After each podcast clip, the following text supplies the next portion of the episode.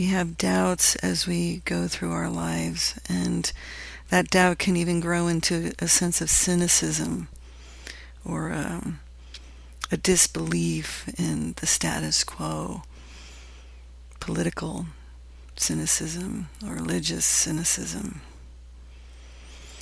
And cynicism and doubt, they're, they're kind of two sides of the same coin. It's mind closing around an idea and also closing around an identity. This is the nature of doubt. It's mind closing in on thought and identity, and by its nature is limited. By its nature, it is past. Doubt is past because it lives in ideas you have based on your past, based on strategies that you have to survive. It's the nature of doubt. And ultimately, doubt is a strategy to protect, protect ourselves from possible harm. If you examine doubt closely, underneath doubt, there can be a deep sense of fear, or sadness, or despair, maybe even rage, hidden underneath doubt.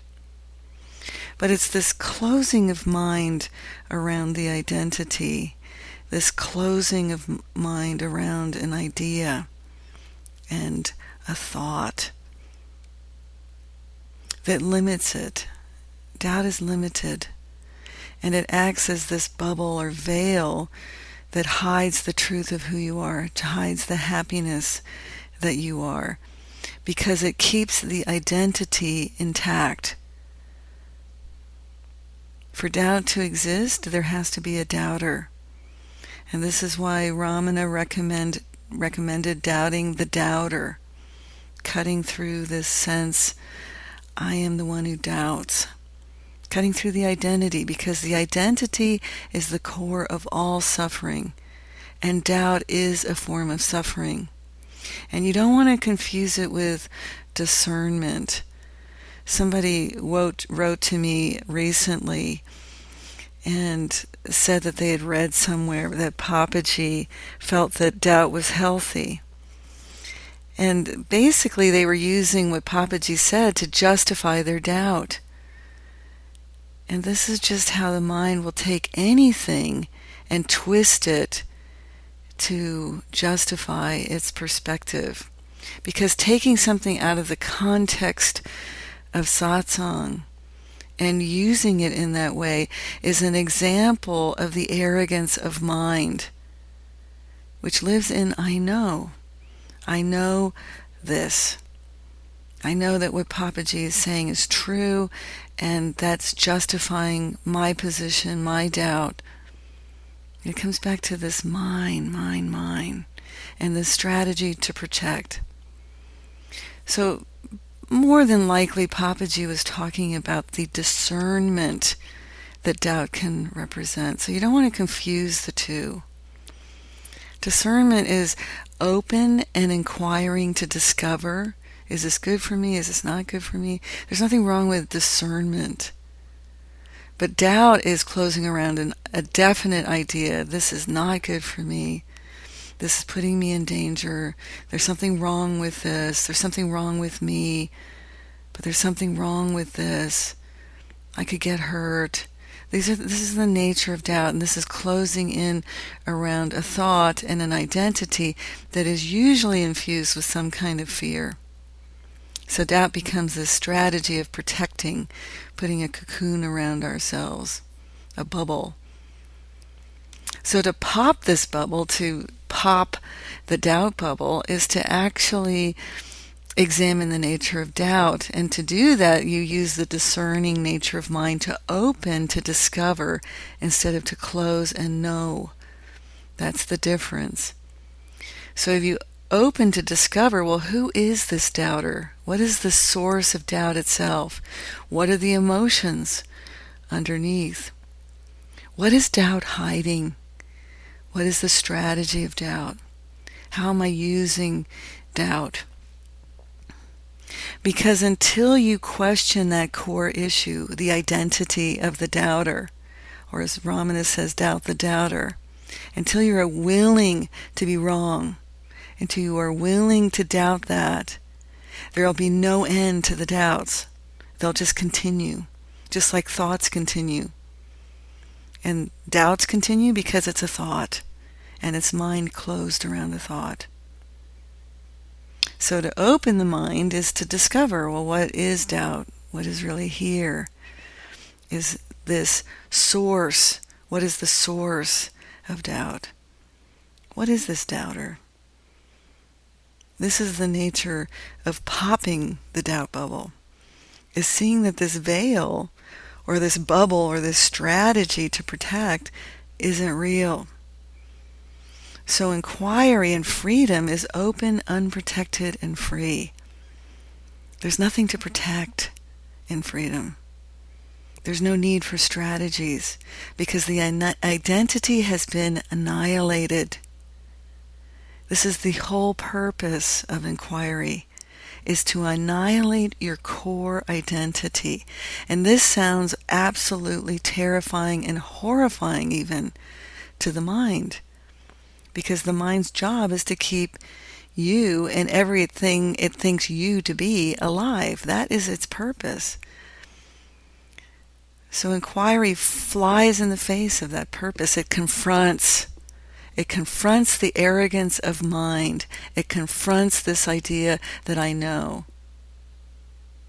So if you're going to use Papaji to justify your doubt, basically all you're doing is using something out of context to justify an old pattern of behavior, which is to quit, which is to run away, to make something bad and wrong so that you can be right. This is the nature of cynicism, it's the nature of doubt. It's a justification of the arrogance of mind, and inquiry confronts that. Inquiry confronts the doubter, and until the doubter is confronted with inquiry, is annihilated and sliced through, the doubts will continue. And if you believe in those doubts, then you are believing in a limited idea. And by its very nature, it's not free. It's already bound because it lives in the past. Doubt is past. Doubt is bondage. Doubt is suffering. Discernment is different. So you don't want to mix the two. And I think that's what this person was doing was mixing the two ideas as discernment is and doubt were the same. They are not the same. I want to be very clear on this issue. Discernment and doubt are not the same thing. Discernment is much more open and clear. We need discernment in order to inquire. But doubt is closed. And it's based on the di- idea that I'm right. My perspective is right and your perspective is wrong. But the core issue is this doubter. And until that doubter is addressed, then the suffering nature of doubt will continue. And it is a form of suffering. There is no such thing as healthy doubt. Doubt is not healthy. This is a neurosis of mind.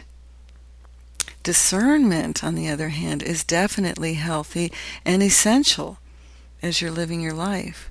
You have to discern what's good for you, what's not good for you, what what food you should eat, what kind of people you should associate with. Because if you want freedom, this is important. You have to be able to discern you have to be able to discern truth from what's false, what's limited, what is painful, what is suffering. So this really gets back to the core issue that suffering is anything that limits, that binds, that bound, that bounds you to an idea or an identity. Anything that limits is the nature of suffering. Freedom is unlimited, it's unknowable, and it confronts the limited, the knowable, the known, and annihilates that. Because once the identity is annihilated, this idea that you are the doubter, or I am me as this individual, once that is cut through, then there is profound peace, happiness, and joy. And when you're doubting because it's past, because it lives in your strategy to protect or to justify running away or hiding, and that's what this strategy of mind, doubt is like this bubble of protection, right? And it can lead to conditioned patterns of behavior. So, annihilating the conditioned patterns of behavior, annihilating the past, is to see through it as not real. When you doubt the doubter, there is no more doubt. Who is going to be doubting? if the doubter is gone. It's much more expansive. Freedom is free, unlimited, unprotected. There's no need to protect the love that you are. And you can examine this for yourself. You can confront your doubts by confronting this doubter. Who is it that doubts? What is doubt? What are the emotions underneath? And this discovery frees you up to be truly free, to be unlimited, to be happy. Even in the worst of circumstances, you can be happy in true freedom because it's not a state that comes and goes. It's not closed.